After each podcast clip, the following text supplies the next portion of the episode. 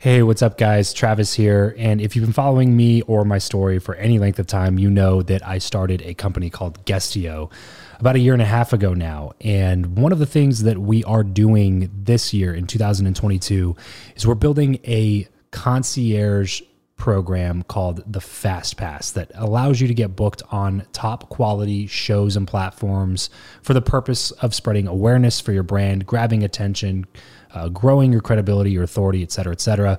And so, if you are listening to this right now and you are a seven figure plus entrepreneur and you have a budget to bring in traffic, attention, credibility, authority to your brand, then this might be a really great program for you. Just head over to travischappell.com slash 10K. Why 10K? Because we guarantee in this program that you're going to be able to speak in front of 10,000 people within 90 days. Okay, 10,000 people within 90 days. Imagine getting on a stage in front of 10,000 people to share your message, your story. Well, that's exactly what we are doing inside of this program through virtual stages like podcasts or virtual events or YouTube channels or blogs you name it, we are working with it and we are trying to get you booked on those platforms. So travischappell.com slash 10x.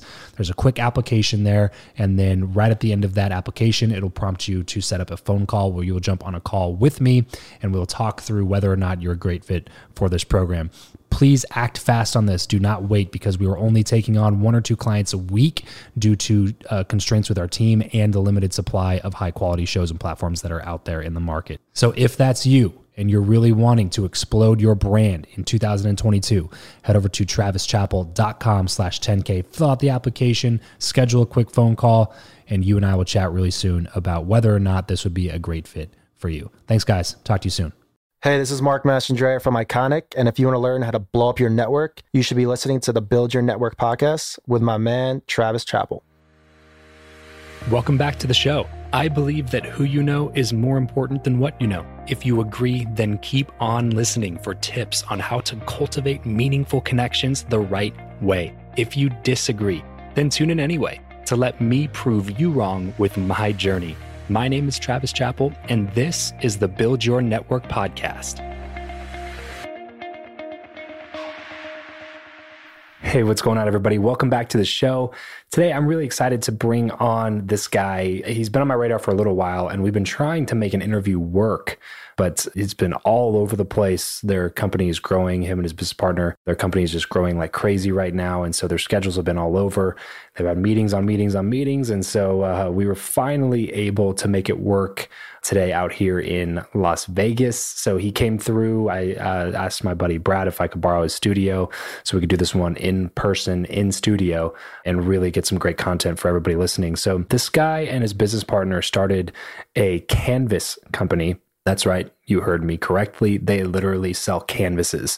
So businesses like these really, really intrigue me because it seems like something that's just so simple and obvious. They just sell inspirational canvas art.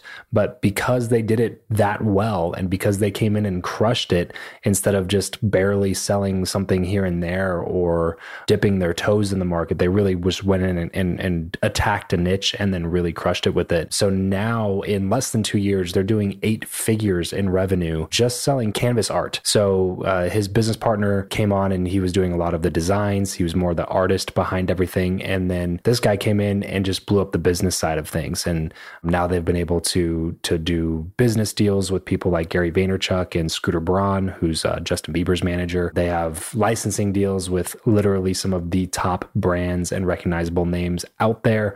And uh, man, they're just absolutely killing the game right now, especially in this particular niche. So the company's called called Iconic. And the guy that I'm bringing on today is Mark Mastrandrea, who is really the business side of the partnership. So him and his partner, Jeff Cole, started this company a couple of years ago and uh, just started uh, selling directly to uh, consumers, or not directly to consumers, but rather through traditional forms of retail and different things like that. And then all of a sudden along the way, they discovered this thing called Shopify and uh, just took over and le- got in, learned the digital marketing space, and started putting a ton of ad dollars into what they were creating, and uh, really blew up a certain niche. And now they've been able to really turn this into a company that's cash flowing like crazy. It's not just fake numbers; it's real numbers, and uh, being able to travel the world and do everything that they want to do. So we get into a lot of really great stuff in this interview, specifically how he formed a working business partnership with Gary Vaynerchuk and with Scooter Braun both at the same time, by the way.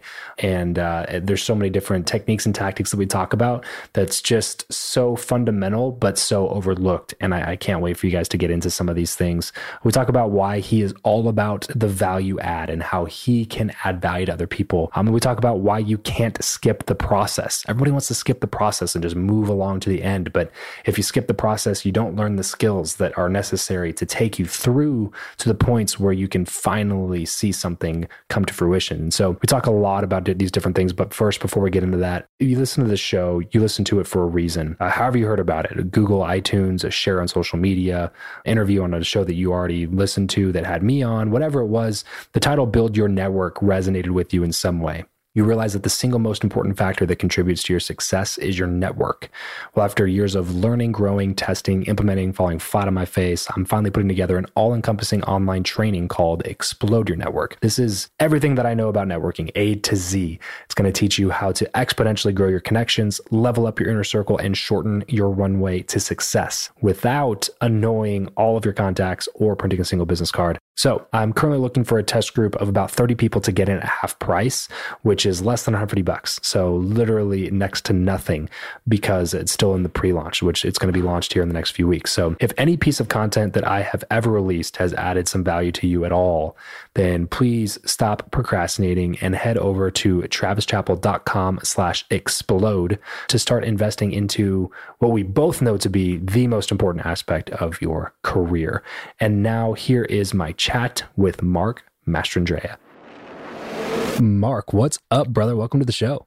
Thanks for having me, my man. Of course, of course. How's the how's the trip into Vegas been so far? Actually, my assistant booked the wrong flight. She booked me from Vegas to Cali, not Cali to Vegas. So it's been a rough morning. But um, we are opening up a store in Vegas, so all is well and good. Yeah, that's awesome, man. That's awesome. Well, look, I want to get into a bunch of stuff with you here. We got a lot to talk about in terms of iconic, what you guys are doing with the company. I just respect respect a lot about what you guys have going on there. But first, I want to like go back, back, back here and uh, build some build some context for everybody listening. So, tell me what it was like growing up for like eight year old Mark. Like, bring me back to that moment.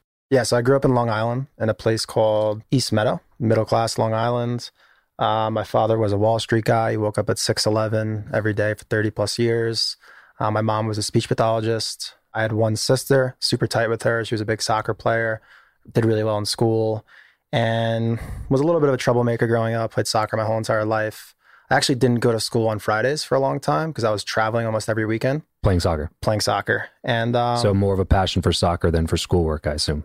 I actually was not passionate about learning and reading and school till very, very late in the game. I was a late bloomer with everything, actually, in life, always a late bloomer. Uh, yeah, and I was a big soccer player and really tight knit group of friends, mostly all athletes. And I would say for me, you know, I look at my life, I kind of break it up into different segments. And for me, it all comes down to I was a big soccer player on the club circuit.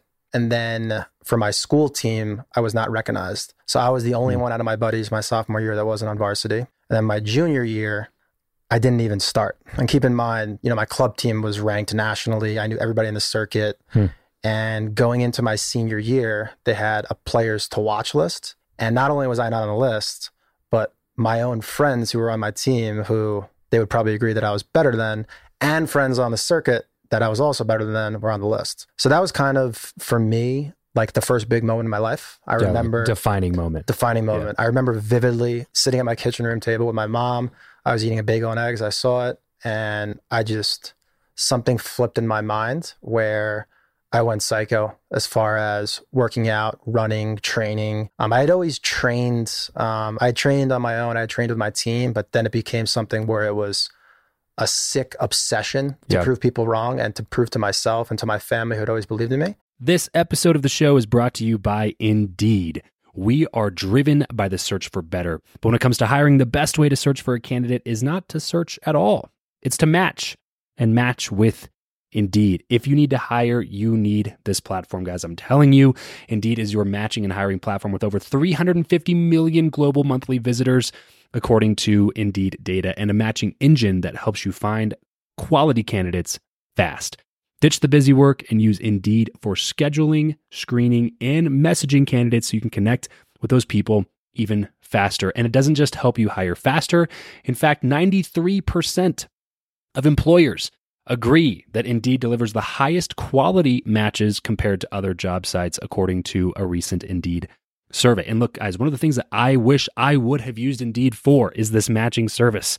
You can search and search and search and search and search all day long, but to actually be presented with quality candidates, like like like hiring a a recruiter for you that's presenting people that has actually done the work to vet them and uh, bring quality people in front of you that work by itself is uh, the fact that it's done by a software instead of like a team of high quality recruiters is is pretty insane. So they leverage over 140 million qualifications and preferences every single day, which is why Indeed's matching engine is the best one that you can use. It's constantly learning from your own preferences. So the more you use it, the better it gets at doing the job for you. Join more than three and a half million businesses worldwide that use Indeed to hire talent fast. And listeners of this show will get a $75 sponsored job credit to get your jobs more visibility over at indeed.com slash Travis. Just go to indeed.com slash Travis right now and support this show by saying you heard about Indeed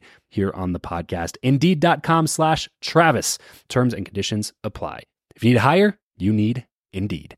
Do you think that it was like unhealthy obsession or super healthy obsession? I don't think there's no such thing as an unhealthy obsession if it's what makes you happy. Hmm. And for me, everything turns. I went from not even being smart, uh, a starter to captain of the team. I made all county. We went as far as we ever went, and I got tons of college scholarships. So for me, that was the moment where I was like, wow, if I put my mind to anything, I will win. And it was something that my family had always instilled in me. My mom, I love her more than anything. She always texts me to believe in myself. I actually have believe tattooed on my body because of her. And that was like the first time where obviously moms always are going to have your back. Hmm. But this was like a time where it was like stamped, like she believed in me and I proved her right. Right. So right, that's huge definitely. for me. So going into college, what were the plans? Was it just like, hey, I just want to go and play soccer or like I'm going yeah. for this specific degree now and this is just a vehicle? So I had tons of college uh, college offers, and I went to play at Delaware. I go there to play. I ended up not really getting along with the team, so I actually ended up quitting. And I was a little lost my freshman year, kind of refining myself because in school I was part of the cool crowd. You know, I was a big soccer player, and I went there. I went to University of Delaware, and I was nobody. And then something happened right then and there. My freshman year, I was in the dorms, and I went down the hall to these girls that needed alcohol. And at that point, we had been through freshman orientation and they were like, hey, don't do this, don't do that. Three strikes, you're out of school. So these girls gave me $40 for a 30 pack of beer. And at that point, I'd always drank Bud Light. So I go to the store and I discover something called Natty Ice Milwaukee Beast. I go to the store and I buy a 30 pack for seven, eight bucks. I go back to them and I was like, here's $32 in change. And they're like, keep it. So then I was walking back to my room and just the light went off in my head. I'm like, wow, nobody wants to take the risk of buying the alcohol. I had the fake ID. My roommate was on the football team. He had the car. So then what did I do? I went to everyone on my floor, everyone on the top floor, everyone in my building. Then I created this business where basically I was filling up duffel bags with liquor and with beer. And even got to a point where I, where I mitigated the risk and I had other people carrying it from the parking lot to the dorms. And right then and there, I just I became an entrepreneur. And, yeah. and for me, an entrepreneur is being able to, to find white space and, and find opportunities to make money. And then that was the genesis of me becoming a hustler for sure. Yeah, yeah, yeah. Sounds like it. Was there any point during that time where you felt like you were getting into like a dangerous area where it was just like, oh man, like this is making some money and I'm hustling my ass off here, but it's dangerous. Yeah, it, like at some point this could come crashing down and I could lose a lot of things. Yeah, for me, I'm so blessed with my upbringing where I, there was a very eclectic mix where like the town next to me was very wealthy and the, the other town on the other side wasn't wealthy and I was kind of like in the middle. Mm. So I had seen some things. Yeah. Um, and there was like some quote unquote heat on me that they figured out what I was doing. And then I actually had a beer pong tournament in my room. We ripped down the doors and had two beer pong tables. And then the resident advisor came in. They knew what I was doing. I got my first strike and mm. it stopped. Gotcha. Gotcha. So one strike later, you're done. What are you doing now? And, and what, what was your like? What was your major during this time and stuff like that? So at that point, I was a finance major because my dad uh, was a Wall Street guy, and I thought I was going to go down that path. Always something businessy. Then, like you're always pursuing that sort of path. Yeah, but I was, I didn't. It was just then where I was starting to see that I had the mind, the strategy, the drive, and when I saw a little opportunity, I penetrate and I go really fast, and I try and optimize any situation. So there was that, and then it just became a spiral of of different little mini businesses where I did bus trips, or basically, you know, I would make deals with the guys that had the bus. I'd make a deal with with the bars. They'd pay, you know, people would pay twenty dollars, and then they'd get free transportation. They'd get free an hour of open bar, and then I'd get a cut of the bar. Hmm. So that was something where I started doing that, and I was making like pretty good amount of cash. Yeah. Yeah. And I had a, a t-shirt company. So I mean, I just did so much stuff during school where I learned an incredible amount. And I graduated in five years, and I had a two point one one GPA. if you guys want to go check my Instagram at Mark Brazil, Mark with a K, Brazil with a Z, I put my report card on there. It is the most embarrassing thing. I withdrew a whole semester that I paid for Wow. Because I didn't go to class and I was just tanking. but I was making money. Hey, but it, I mean, and props to you for going back and finishing though. Yeah. Honestly, like, because a lot of people would just be like, "Hey, I'm making money. Screw this. I'm done." What made you want to finish? my family.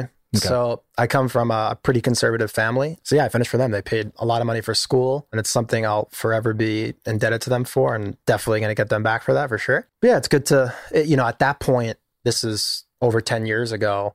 Where you went to school and having a degree was semi-relevant at that point. Oh, right. So, and I went to University of Delaware. It's I don't know top thirty business school. It's a pretty good school. So Okay. at least I had a degree. Yeah. Do you feel like you've been able to use a lot of the things that you actually learned in school? I'm not talking about like experiences that you gained from running businesses in school, but like Yeah. actual classes. Do you feel like it was pretty helpful? zero Okay. which looking back there's this this instagram thing where everyone's like you know forget about school don't do nine to fives i actually was an idiot like looking back i wish i paid attention in school Hmm. it's like it's saying um you know you could be smart but do you want to be smarter Hmm. you know like looking back in those classes like if I knew how to really use Microsoft Excel, me as a business person, that would be great to be able to whip up quick financial models and do it myself. Instead, I need to rely on somebody else. Hmm. So I learned literally nothing. I paid attention to nothing. I literally skimmed by by the, like the teeniest amount. So I didn't, but I wish I did. Okay. So, so not necessarily because the material wasn't there, but mainly like your mind wasn't there. It was elsewhere. Yeah, I was a completely different human then. I wasn't passionate about learning and reading and such. Right. Which is how it should be, right? Like Yeah. you, you should you should always be becoming a different person. Hundred percent. It's crazy to me when people say that they're the same person that they were ten years ago. like that's that's like That's not worse. good. That's not good. Right. In any context, it's not good. So okay, coming out of college, you graduate, get your degree. Was there like a job lined up? Were you ready to go like get back into that finance career and stuff Yeah. like that, or was it more, hey, I'm I'm working on this entrepreneurial venture. It's actually going pretty well, and I'm going to keep pursuing that. So things have been going pretty well up to this point. I was I was the cool guy in high school. Um, I was part of you know the best fraternity. I would say making a lot of money, and then my life hit absolute tank for a long stretch of time. Okay. So next was my best friend Will Dean, who's actually my, my new business partner now, and just moved back to California. He was working for uh, an energy efficient lighting company in LA. And he's like, hey, we need somebody LEED certified, leadership in energy environmental design. And this was, I don't know, 10, 12 years ago. This is when the green boom was was booming. Yeah. And up to that point, I had done terrible in school. I didn't know, I did horrible on every test. Hmm. So I was like, hey, you know what? California is, is this cool esoterical place. Let's go move there. Let's go get LEED certified. And it was all about things that I had no clue how to do. So like irrigation systems. Hmm. I mean, I don't know how to build a desk from IKEA. So this was, I was a complete idiot. So I studied for months and then I fail and you can only take it every two months. Hmm. So then another two months and then I fail again. And then another two months, I finally pass. So I wasted like six, seven months of my life. Luckily, I made a little bit of money. But now at this point, I literally had no money. Hmm. I moved to California, sign a lease. A week later, I get laid off because the guy didn't need me. Oh gosh. So I got no money now. I invested all this time to become leadership in energy and environmental design LEED certified. And now I have this lease, which I probably overextended myself a bit because I was excited about California. I had nothing. So then I found a job on Craigslist doing uh, home remodeling, energy efficient lighting and windows and all this stuff. Like doing the actual labor. No, selling. Okay. So Gotcha. zero salary, all commission. Yeah, of course. This next year of my life was huge for me because I learned about really about selling. I always was great at selling strategists, but I didn't have real structure to it. Mhm. So it's crazy that like I still remember it. It was called form, family, occupation, recreation, and money. It's how you kind of like size up people and then evaluate it. And I would literally go into people's houses from from Compton to Beverly Hills to the inland, all over the place. Mhm. No money down. And I would knock on their door and I would spend five, six, seven, eight hours in their house trying to sell them thirty thousand dollars worth of energy efficient coding. Mhm. And there'd be times I'd sit in houses for six hours and make zero sales. Yeah. There'd be times where I'd go weeks without making any money. There'd be times where I would drive 250 miles, knock on doors, and nobody shows up. I always say I vividly remember, and this was I was never a suit and tie guy. I remember wearing a suit and tie, absolutely miserable in this terrible car, just eating beef jerky outside my car, sweating and just thinking like, wow, I'm like a miserable failure. So that was like I would say one of one of the lowest points of my life. Yeah. And I was like, I gotta move back to New York. What was it? Pure door to door, did were they sending you leads and then They you had just a- knock around the area? They had a or- very low level call center where the, the, the leads I would not even say were qualified. yeah, the quote unquote leads. The quote unquote Yeah, leads were right. not qualified. Right. And it's just you're literally it taught me everything about sales. Because I was literally selling to black people, white people, Mexican people, old people, young people, Beverly Hills, Compton,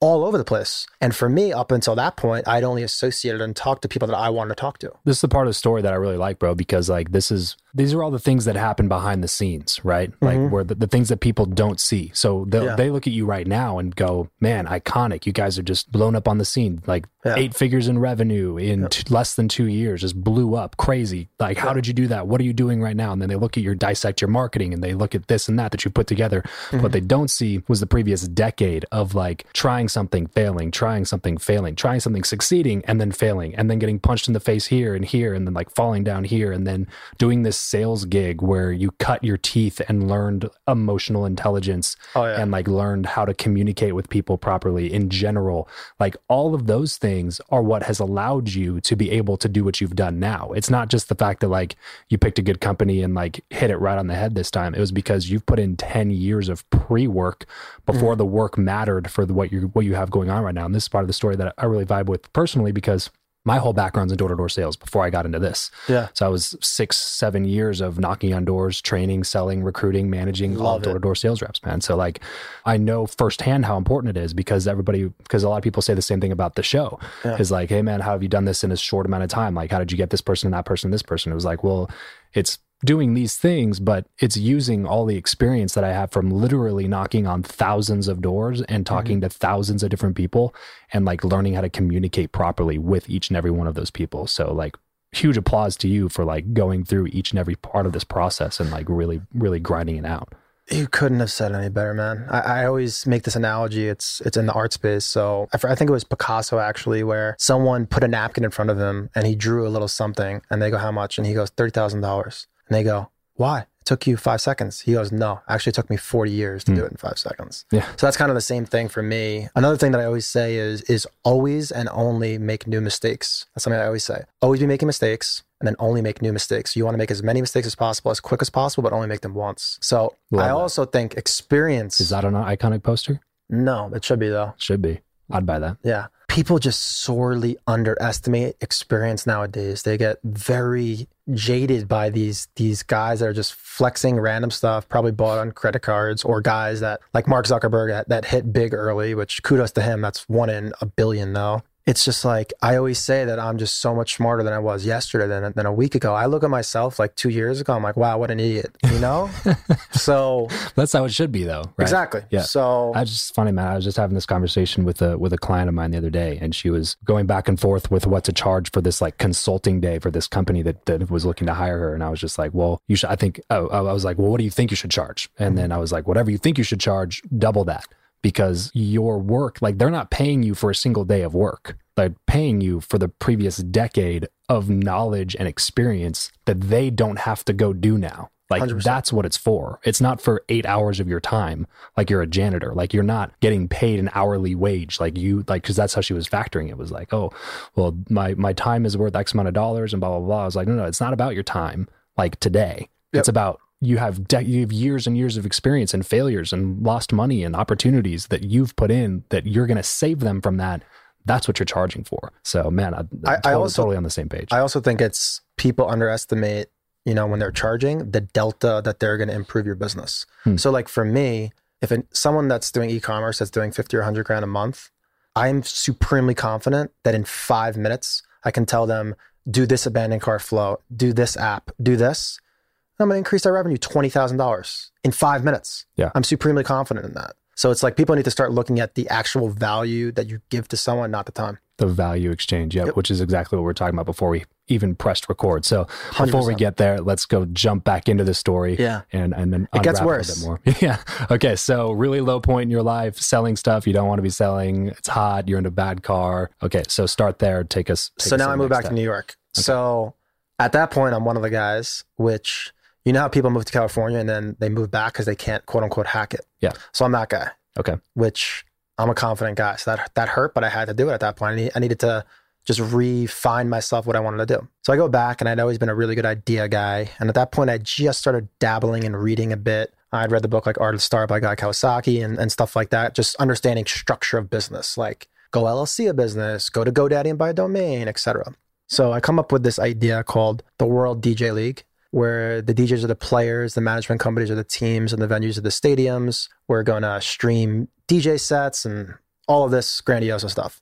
I end up through one of my fraternity brothers, my little brother, Dan Oken, shout out Dan, his family friend, a very wealthy family. I teamed up with him and I spent six months really pushing this concept with him. We're working every single day on it. It was a huge idea with a lot of legal loopholes. So it wasn't like nowadays where you can just start something today. We got an LOI, a letter of intent for money. Keep in mind, I'm fully vested in this. I'm I have no money at all. I'm in this deep. Mhm. He goes skiing one weekend and he dies, Wow. which people don't know to this day how he died. And yeah, man, the money got taken away. And I was so deep in it at that point. I was, I mean, I was a guy I spent every single day with. That happened. So I got a little, I'm a pretty non emotional guy when it comes to business, but it, Yeah. it messed me up a bit. And I decided that I had to move, move on from that. That was, that was really, that was really hard. Man. Wow. Yeah. And it's just at that point, I cared what people thought. Now I don't care at all. And at that point, it was just it was just failures on failures, and that's when I think that's when it was like absolute rock bottom. Yeah. When, when do you think the switch happened from like caring what people thought to not caring what people thought? When I really started diving deep into the true winners, and when I tasted a little bit of a win. Hmm. And I'm starting to realize now no one cares. uh, For the most part, nobody cares about anybody. Everybody's out for themselves. Hmm. And I've just narrowed my focus on a very small group of people that I want them to know the real me and then just do the best I can with everything else. Yeah. How would you recommend somebody go about doing that for themselves? Like if they're in that mindset where they're like, man, I, Mark, Travis, I hear you guys. Like I, I, I know that I do this, right? Yeah. But how do I, how do I just abandon what everybody thinks of me? Cause I just care too much. What would you say to somebody like that? Audit your circle. I think that's the most important thing. Everybody talks about, you know, you are the average of the five people you hang out with. I Mhm. fully agree on that. Yeah. So audit your circle. That's very, very important. You want people that are talking about improving themselves, learning, reading, fitness. All the people I surround myself are looking to optimize their life in every single way possible. Become a better friend, a better brother, a better father, all that stuff. So it's who you surround yourself with. And then the other thing, which is huge, is audit what you're consuming. Who are you following on Instagram? Whose podcast are you listening to? Like for me, in all of my life, in, in business and friendships and in content, I don't go wide and shallow. I go narrow and deep. Example, Ed Mylett. I discovered him a couple weeks ago. Bender. I'm just consuming everything. I love this guy's stuff. Yeah. I've already implemented multiple things in my life and he's changed my life. I'm like a 15% better human the last month because of this guy. Right. So like for me, Uh, his episode is still one of the most downloaded ones on my show. Oh, he's he's an animal, Mm. uh, absolute animal. So audit your circle and then audit the, the, the content that you consume. Yeah. Yeah. Yeah. Love it. This episode of the show is brought to you by Care of. You guys know that I don't accept a lot of sponsorships on the show because I only want ones that I actually think can benefit you all. And this is one of them. Care of is a monthly subscription vitamin service that delivers completely personalized vitamin and supplement packs right to your door. Give yourself an extra boost this season, whether you're looking for more energy, better sleep, to maintain stress, or something else to help you feel your healthiest. And if you're asking yourself, how will I know what vitamins I actually need? Well, that's a great question to ask yourself because 90% of people fall short of FDA recommended guidelines for at least one vitamin or nutrient 90%. So find out where you're lacking with Care of's really fun and easy online quiz and get back on track to reaching your specific health goals. Plus, they make it all really easy and convenient. You're going to get your personalized Care of subscription box uh, sent directly to your door every single month with personalized daily packs, which is great for super busy people like all of us. And if that weren't enough, a portion of every single sale goes toward the Good Plus Foundation, which provides expectant mothers in need with prenatal vitamins. So, for 50% off of your first month of personalized care of vitamins, go to takecareof.com and enter code Travis50 at checkout. So again, that's takecareof.com and enter code Travis50 at checkout for 50% off your first month. So now actual rock bottom. So Yeah. it was like tough before, but now it's like real rock bottom. Yep. What what happens from there? So then my buddy Ian, uh, who was living in Florida, came to me for an idea to start a, uh, an, a mixed martial arts infused clothing company, sponsoring MMA guys. And I had had that experience from college. Okay. So we did it. Um, it was good. Made a couple hundred grand. It was mid 20s. Um, actually ended up spinning it off into IP and then it became a graphic novel, a comic book. It's actually still in existence right now. But through that, I met two guys that came to me with a concept to create a luxury headwear company. And I was like 26 or 27. They basically came to me. They were my sales guys for the MMA clothing company. They had Okay. they had uh, grown Tap Out, the company Tap Out. Wow. So I was like, wow, this makes sense.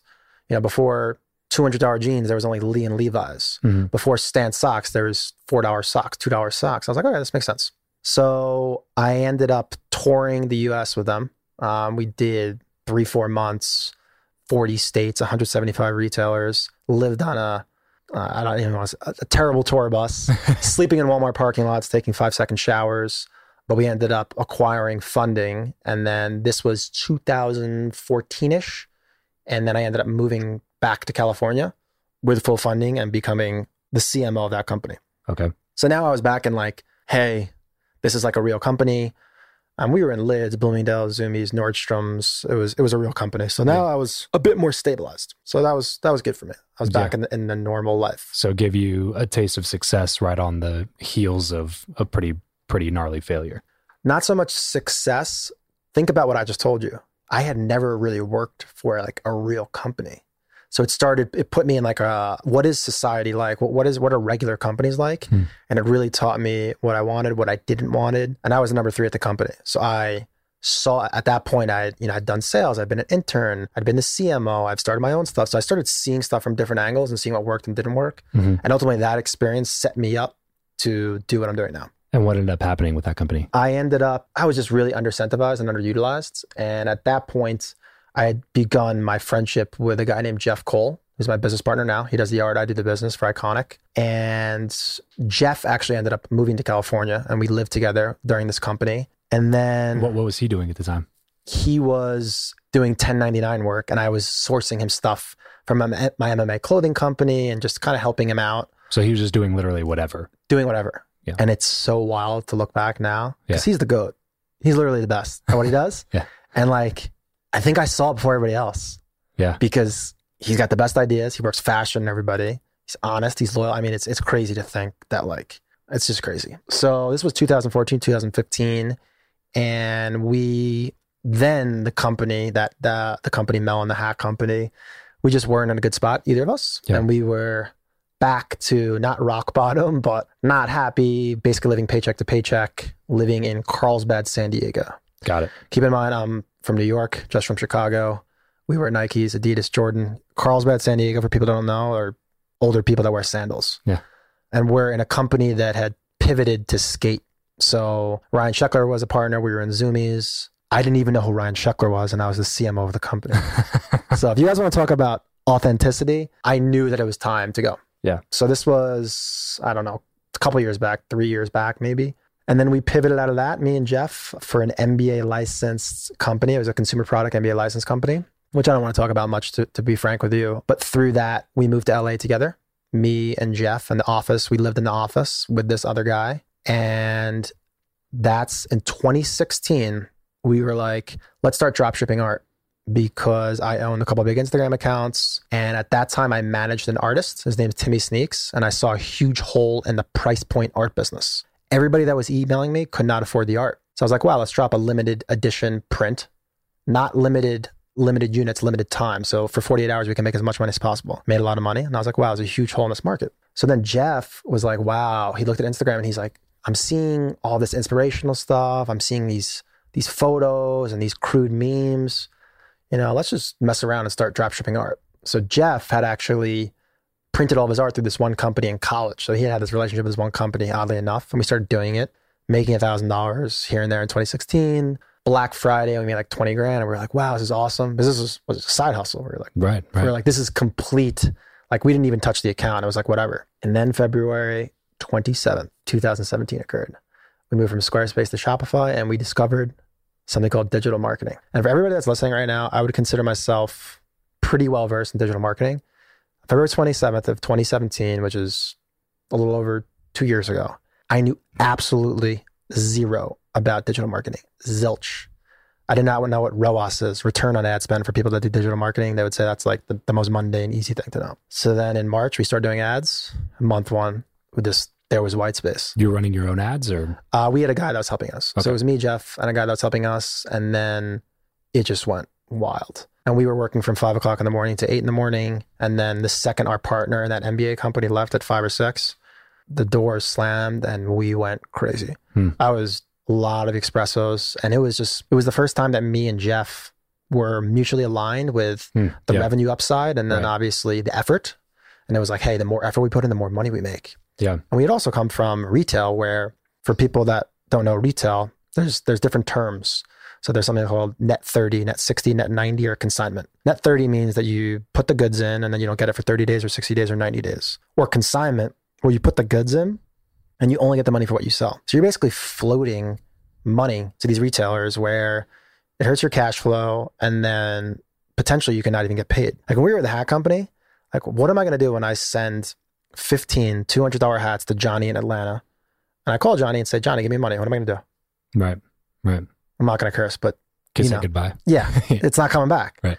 So then we discovered this e-commerce thing where the Shopify cha-ching happened Yeah. and the money came in. And there's no retailer in the middle. There's nothing. Yeah. So it was immediate satisfaction.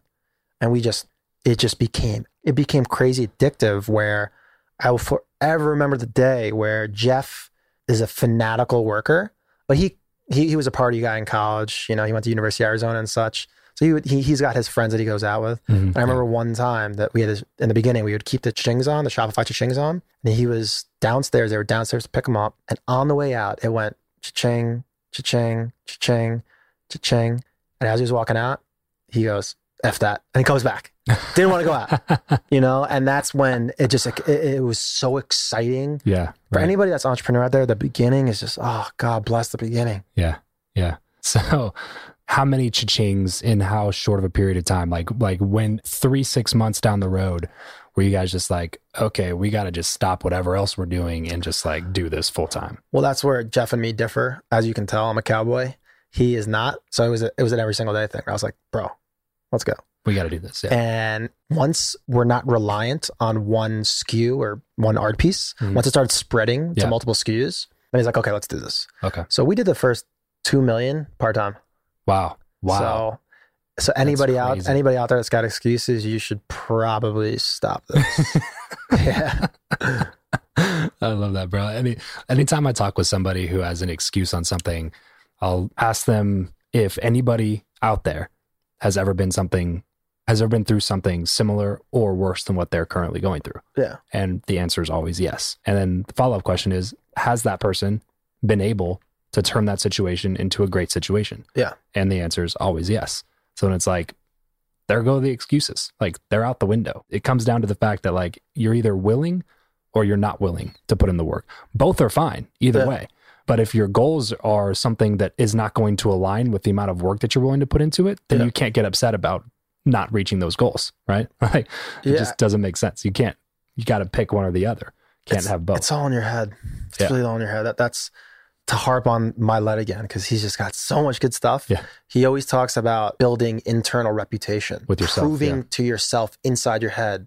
Every day I wake up, I make my bed, make my bed, do the pull ups, do this, do that, do that, and then you start seeing like, wow, I could really do this. Wow, I can really let's do this for three days. Then after three days, you're like, wow, let's do this for six days. And for me, I've just systematically, I'm now like really battling in my head to just prove to myself that I'm who I know I can be. And it's so much fun too, because when you get those little wins in yourself, like sometimes I'm just like get really happy. Like I'll have like my headphones on, I'll get like really happy because I like I did something internally, and like my partner always looks at me like you're a weirdo, you know. So okay, let, let's go a little bit, little little practical here, bro. So for anybody that doesn't know, and I'm sure that I'm sure that they've been kind of listening and their interest is peaked about what Ikonick is. So can you, since we haven't uh, clearly defined what your company is, what you do, what your revenue has been in the last couple of years, can you just kind of give us a quick synopsis of that? it is affordable pop culture art. So as low as seventy dollars up to thousand dollars, and uh, we have tons of licenses: Muhammad Ali, Marilyn Monroe, Elvis Presley, the NBA, tons more coming. We ship worldwide, and that's the basic genesis behind it. You know, me and Jeff are pretty forward facing, and we're really passionate about motivation and inspiration. So a lot of our content and pieces are revolve around that. And then we have we put out tons of content. So I mean, if you watch our web series, it's all about like dialogue like this. So that's really it. I think to keep it super, super simple, that's what it is. Um, you know, where do you go to get your art? IKEA, Yeah. posters, Right. Amazon, Target. Target. You know, if you want super unique stuff, Yeah. that's affordable. Ikonick. I K O N I C K. You got that right before com. too. That's good. Yeah. Yeah. Most people get that wrong. Yeah, thank I you, do my research, man. There you go. um, so yeah, uh, uh, go to ikonick.com to, to check out some of their stuff. Really, really great things um, on the horizon there. I want to get into how you put together a couple of your partnerships, bro, because I think this is this is what ties into the conversation from earlier, where we're talking about really cutting your teeth and learning emotional intelligence and how to communicate with people all from all different walks of life, cultures, backgrounds, Mhm. you know, uh, societal statuses and whatever. Um, so I think this is what really ties it in. So let's pick one of these specifically to go into. I know you have a ton of different partnerships and different licensing deals with, with other people, but specifically, let's go into the uh, how you guys were able to build a a partnership with uh, Gary Vaynerchuk and what he's got going on. For sure. Yeah. Uh, it goes back to what we talked about before. It's all about value first. When I think about every single person in my life, and let's just exclude my family because they brought me to, to earth, I'm just giving favors to everybody. I can't really think of many people right now in my head that it's like, I owe you one. Because I'm just value, value. I just throw so much value out there. And Gary reached out to Jeff to do the rebrand for Vayner Sports. Jeff oh, did Oh, it. really? Jeff did it. And they go, How much? And I go to Jeff, We're not charging them. Just wait. So we did a Gary on a Gary. So he that? did he did the actual design for work. free. And Okay. Charges a lot. Yeah, and well, I mean, and for a company that can actually pay you. Exactly. Yeah. So that happened. And then what happened? We had an inside guy at Vayner. His name's Justin Giangrande. We had just started popping off the company. So then we waited six months. And then Jeff, Jeff had started watching Gary's stuff. Jeff was an artist and now he's starting to have a little bit more business sense. Gary was the one that put him on. And then obviously I'm psychotic about learning and, and listening to podcasts and such. Mhm. So us together, he's starting to get more into business. So like six months after that happened, he's like, bro, are you gonna do anything with Gary? And literally it was like a late night and I was at my computer. I was like, eh, yeah. So I put together an email and I go, yo, Justin, we're huge Gary disciples. Here's our revenue the last six months. Do me a favor, get me a meeting. Justin hits me right back with a screenshot from him and Gary. He goes, dope. Get me a meeting with these guys. A week later, we get a, a calendar invite. And keep in mind, at this point, we're not fanboying over Gary, but I mean, this is a guy that we consume all of his content. I highly sure. respect him. Beverly Hills Hotel. We get a calendar invite from 5.15 to 5.30. 15 minute meeting. This is, this is how busy this guy is. We get a 15 minute meeting with him. We go there and that 15 minute meeting turns into an hour. It's absolutely explosive. We're on, we're on the Gary Vee show. And by the end of it, he was just like, I like you guys. Come to New York. And I'm from New York. So we go a week later, go to his office, we talk. And we ended up staying in um, the music studio with him until two in the morning, developing like a real relationship with him. He's like, What are we doing here? I was like, I don't know, let's do something. And then we ended up doing something. And it's funny because the real ones know the real ones. And Hmm. Yeah. think about this.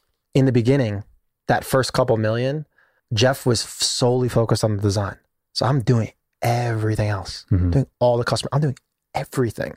So, you know, for these interviews and when I'm on panels, if you're preparing, not not you because you should prepare because you're interviewing someone, but like if, if you're asking me questions, I don't have to prepare because I did it. Right. So Gary's asking me all these probing questions and he's like, this guy knows what he's talking about Right. because I'm doing it. So right away that happens. And then parallel to that was a conversation with Scooter. Scooter and Gary are two kingpins. They're both huge Jet fans and they had never been in a business together. So that they were both were happening simultaneous. And then we told both about it. And then we closed the same deal at the same time. Wow. So with Scooter Braun and Gary Vee, same as- deal. Same time, same deal. Gotcha. Bro, there's so many parts of this that I that I really love because everything that you're talking about is everything that I teach on the show and try to get people to see, right? Because that's the whole idea behind creating content is Yeah. like trying to create a change in somebody Yep. and like convince them that this way is of doing it is a better way of doing it than the other way or maybe the old way or whatever. So there's a couple of things in that story that that I want to point out. First of all, I hear a lot of people, especially in the networking, quote unquote, networking world, that say, like, hey, be interested, not interesting, right? Like, always be interested in the other person. And I agree with that for the most part, but I think it makes people back off on the being interesting part, which is like half of the I equation. like where you're going with this. Yeah, because like you got you got to be a person of interest in order to demand attention from other people of interest. 100%. So like if you were just another one of Gary Vee's fanboys that like walk into the office, then you're going to you're going to leave 5 minutes later with a picture of you shaking his hand and like that's it. Done, right? Big thing with that too, you can't be a fan and a friend. So you got to pick one or the other. Hmm. I don't want to interject though. Keep Yeah, going though. no. You're, you're on a good path right now. Yeah, no, totally. And I, I love that you pointed that out. And you can consume somebody's content and be their friend without being like a geeky, like 100%. nerd out fan. okay, so so yeah, be be interested. In my opinion, you got to be interested and interesting. It's one of the things that I go over in in my new training that I have coming out because I think it's so overlooked. And people stop becoming better versions of themselves, and they stop working on certain things because they're they're so forward, like others facing, that they forget that they also have like you you got to bring something to the table if you're going to be able to connect on a deeper level other than just like oh i shook his hand and we met one time. Because you can do that with anybody. Like i can meet mm. gary vee next week i'm sure. I could go look at his speaking schedule go to an event shake his hand get a 30 second conversation with him and be on my merry way right but like now you're leaving with a partnership a signed inked deal where Yep. you're going to make money with somebody who you've like loved and looked up to for a mm-hmm. long period of time right so i think it's important to be interested and interesting They have to like you. yeah People totally. like interesting people. Exactly. Yeah. Exactly. Yep. It's all part of the story. So that piece is there. And then there's the value add piece, which is something that I harp on all the time and something that not everybody gets, but talking with you that you're somebody that just gets it. Mm-hmm. Like doing a deal like that where you could potentially make a ton of money right now. Like with Jeff turning down money from Gary Vee saying like, Hey, how, how much do we owe you? You know what? Don't worry about it. Totally fine. What do you think the delta was on what could have made what 15 grand versus what? Right, right. But people get so caught up in it, don't they? Like, man, well, I mean, it's 15 grand, man. Like, well, it's, it's a lot of money. I'm not just going to turn, I'm not going to work for free. You know, it's like, well, sometimes you should. you know what I mean? The wild thing about it too, and, and Gary says it all the time, is at worst, you feel really good. Like, Right. you know, some of my really good friends that, you know, they're a little younger than me, like, dude, I'm giving them, I'm like consulting heavy with them. I'm Mhm. telling them everything. Yeah. Like I could be charging them a ton of money. Mhm. But you know how awesome that is? Like when I see them implement what I'm telling them, like that makes me feel good. Right. Well, not to mention like a fast forward a decade. Again, Yeah. it's all long term. It's all a long game, right? Fast forward a decade, one of those kids that you're consulting right now is the Mhm. next freaking Mark Zuckerberg or something less than Mark Zuckerberg that's still like nine figures, eight figures at least. You know what I mean? Like, Yeah. who are they going to look up to at that point and be like, hey, this is my boy? When back when I didn't know anything and nobody believed in me, Mark like took the time to sit down with me and like give me his knowledge for free. I'll never forget that. You know what I mean? Like the, like those are the things that are going to like keep you fueled throughout the rest of your career. Like not even just an Ikonick. If you grow this company, sell it in 2 years from now, these relationships that you're building, the value that you're offering with people who are out there killing it, like that extends for the rest of your life. And people just don't wrap their mind around how valuable that is. It's funny you say that because Scooter, the second time I met him, I remember it so vividly.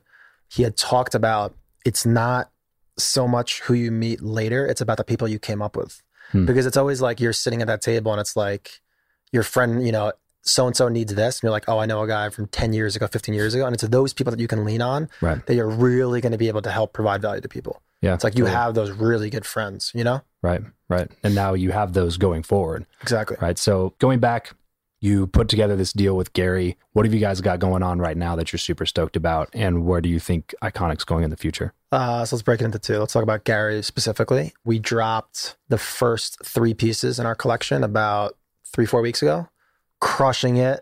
He's the real deal. Um, we're dropping, no one knows us either. We're dropping the second tier collection on April 16th. He'll be in LA with us. We'll be dropping, we'll be going Instagram live. So And this is actually my favorite. There's actually three different drops. This is the second one. It's got, there's 10 pieces. It's two of my favorite pieces are in it. hmm, wow. Uh, so there's that, which I mean, it's been monumental. I mean, his audience is so engaged, yeah, so loyal that you know I talked about it before. It's just he's just filling, you know, for for marketers out there, he's filling our funnel with like the exact guy that we want. Yeah. So there's that with him, and then I mean, every time we see him, you know, we do the quick catch up. You know, we're doing this, this, and this, and then he gives us a little tidbit, and that little tidbit can go a very long way. Yeah. It's it's always that, you know I, I could watch an hour of one of his his keynotes, and there's that one thing, and you get that when you're with him, you get that right away. And like the funniest thing with him and with us, there's like there's no fluff. I don't care how your day is doing, Gary. I don't care about it. Let's just go. You know what I'm saying? Because he's so busy that Right. it's just like let's get right to it. And he's he's a similar alien to us, so I just I like that. yeah, totally, man. That's so cool. So going at going in the future, what do you guys like? What is your plan for Ikonick? Um, As much as you're allowed to go into. yeah, much as I'm not to say it. Um, we have some really cool licenses about to drop. Okay. We have a store here in Vegas that's about to open, bringing on some really unique, cool artists. Up to this point, has it still only been uh, Jeff as far as artists go? We have Jeff probably does 90% of the SKUs. okay. We now have another guy in house, and then we do a lot of collaborations that they probably make up eh, probably 10% of the Okay. SKUs. Gotcha. And then we have some really cool collaborations coming up. Cool. In like very eclectic niches. Yeah. Like Nice. the biggest gamers in the world, like random stuff like that, where like, you know, we really love storytelling that we're gonna tell That's awesome. that that that inspiration. Like the story that we're talking about right now, like the eat dirt come Yeah. up. This one with the, the with the gaming team that we're about to do, these guys' story is crazy. And, and no one knows about it. Yeah. They just know them as like these fun loving guys that are bonging beers on Instagram story, but they're like the craziest backstory. Yeah, so yeah. that's it. We love what we're doing. Gonna keep building out the team. And oh yeah, we, we dropped pillows. We'll be dropping some other product mediums here and there. Oh, nice. But uh, we have some new sizes coming for the art, some big sizes, the one I showed you. Cool. But yeah, it's just it's just really optimizing and continuing to do what we do. That's so dope, bro. I can't wait to see what you guys keep doing in the future. If, obviously, you know, I'm here to support it in any way I possibly can. If you're listening right now, head over to ikonick.com, grab some of this stuff. I'm telling you, it's going it's going to be everywhere literally really soon. So, hey, bro, I, I, I know we're coming down close to the end of the our time together, but I got to ask this question because it's the one I ask every guest that comes on the show. show's called Build Your Network. It's about networking relationships, and we've talked a lot about that during the show. But this is the question that I ask everybody who you know or what you know, which one is more important and why? Honestly, I bet you this is the less the, the answer that said less. It's definitely what because I know so many people that know a lot of people, but they don't have any real value to add. I always say the most defensible thing in any market is intelligence and skills. If you're really good at something, no matter what, people are going to want it. But you can know all these people, but if you're not providing value, then you're just another guy. And obviously, there's extenuating circumstance. If you come from a, a billionaire family, you'll, you'll be fine. Yeah. But there's always going to be a spot for the smart guy.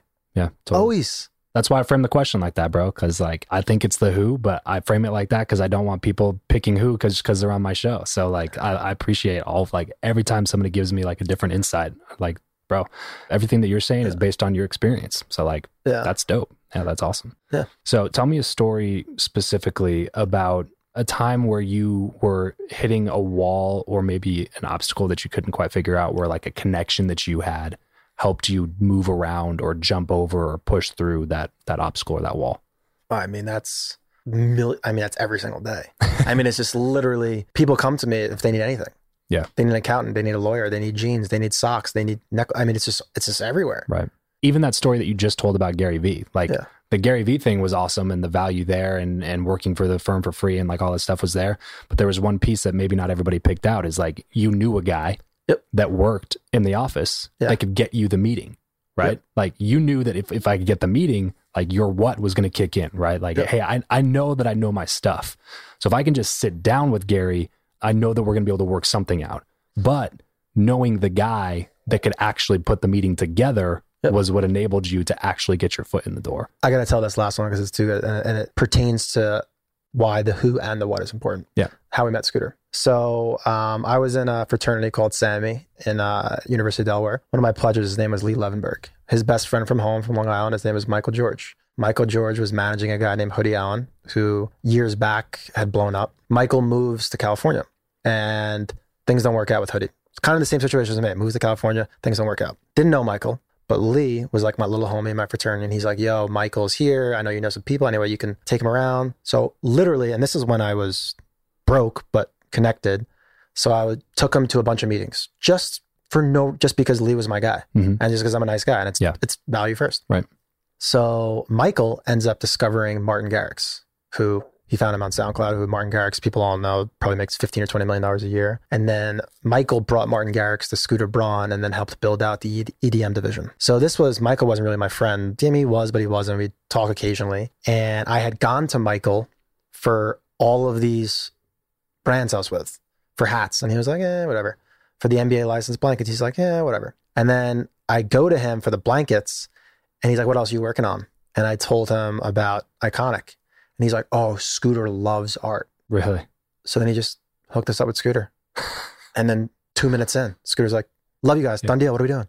so that's literally about providing value. Yeah. When no one wanted to help Michael, I helped Right. Michael. But without the expectation of receiving anything. Yep. Right. Because that's the whole that's the whole caveat Yep. right there. Because a lot of people are on board with helping people. Yep. But only in a transactional manner. So like there was zero chance that you could have at that point looked into the future and been like, one day I'll be working at this like canvas company Yep. and we're gonna be looking for strategic partners. And so Mhm. if I help out this guy, he's gonna have the connection that in the future I'll be able to take it. Like there's zero chance you could actually plan that out and move step by step through the process.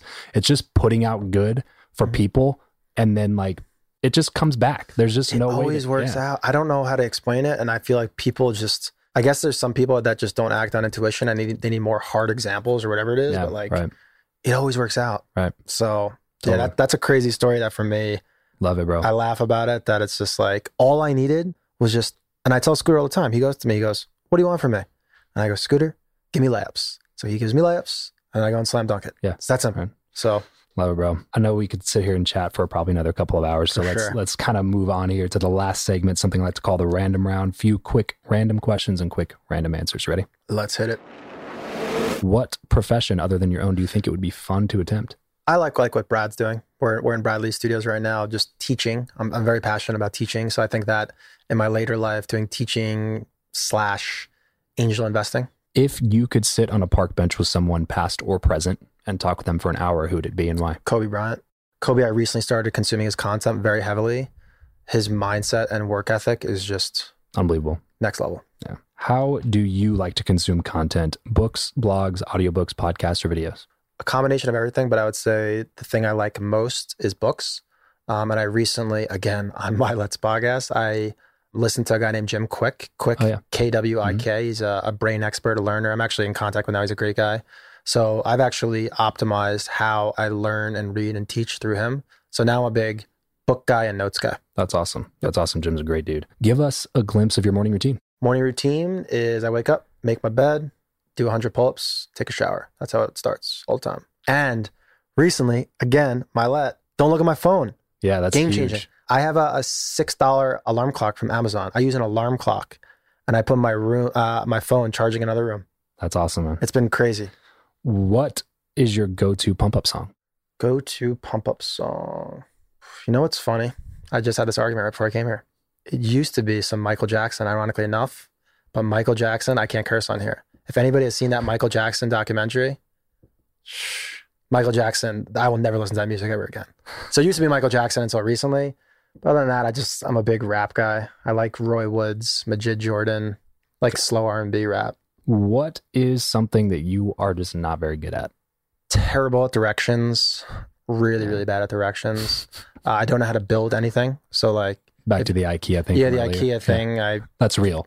honestly, if I tried to do it, I could do it. Oh, but sure, I yeah. but but the pace I would go, I would Yeah. be in the bottom one percentile. And then I don't know how to ride a bike, a bicycle. Don't know how to ride a bike. Yeah, it's, those are some pretty stupid things. Yeah. As we get everything wrapped up here, bro, what is one place online where we are going to find you the most?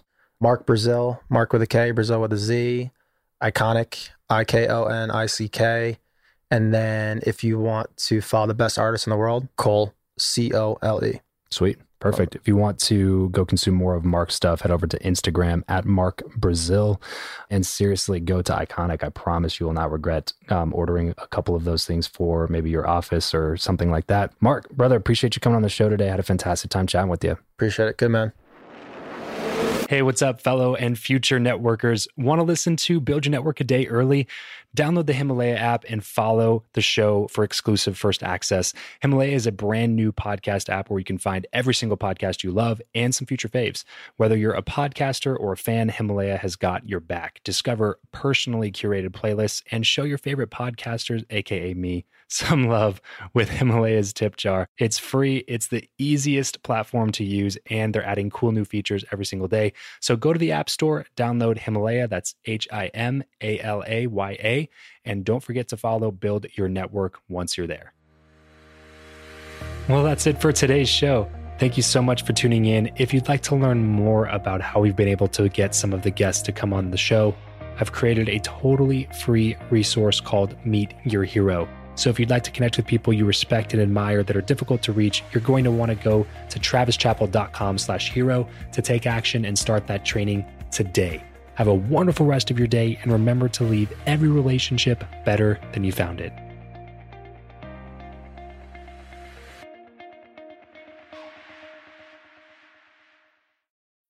When you need mealtime inspiration, it's worth shopping Kroger, where you'll find over 30,000 mouthwatering choices that excite your inner foodie. And no matter what tasty choice you make, you'll enjoy our everyday low prices, plus extra ways to save, like digital coupons worth over $600 each week. You can also save up to $1 off per gallon at the pump with fuel points. More savings and more inspiring flavors make shopping Kroger worth it every time. Kroger, fresh for everyone. Fuel restrictions apply. When you need mealtime inspiration, it's worth shopping Kroger, where you'll find over 30,000 mouthwatering choices that excite your inner foodie. And no matter what tasty choice you make, you'll enjoy our everyday low prices, plus extra ways to save, like digital coupons worth over $600 each week. You can also save up to $1 off per gallon at the pump with fuel points. More savings and more inspiring flavors make shopping Kroger worth it every time. Kroger, fresh for everyone. Fuel restrictions apply.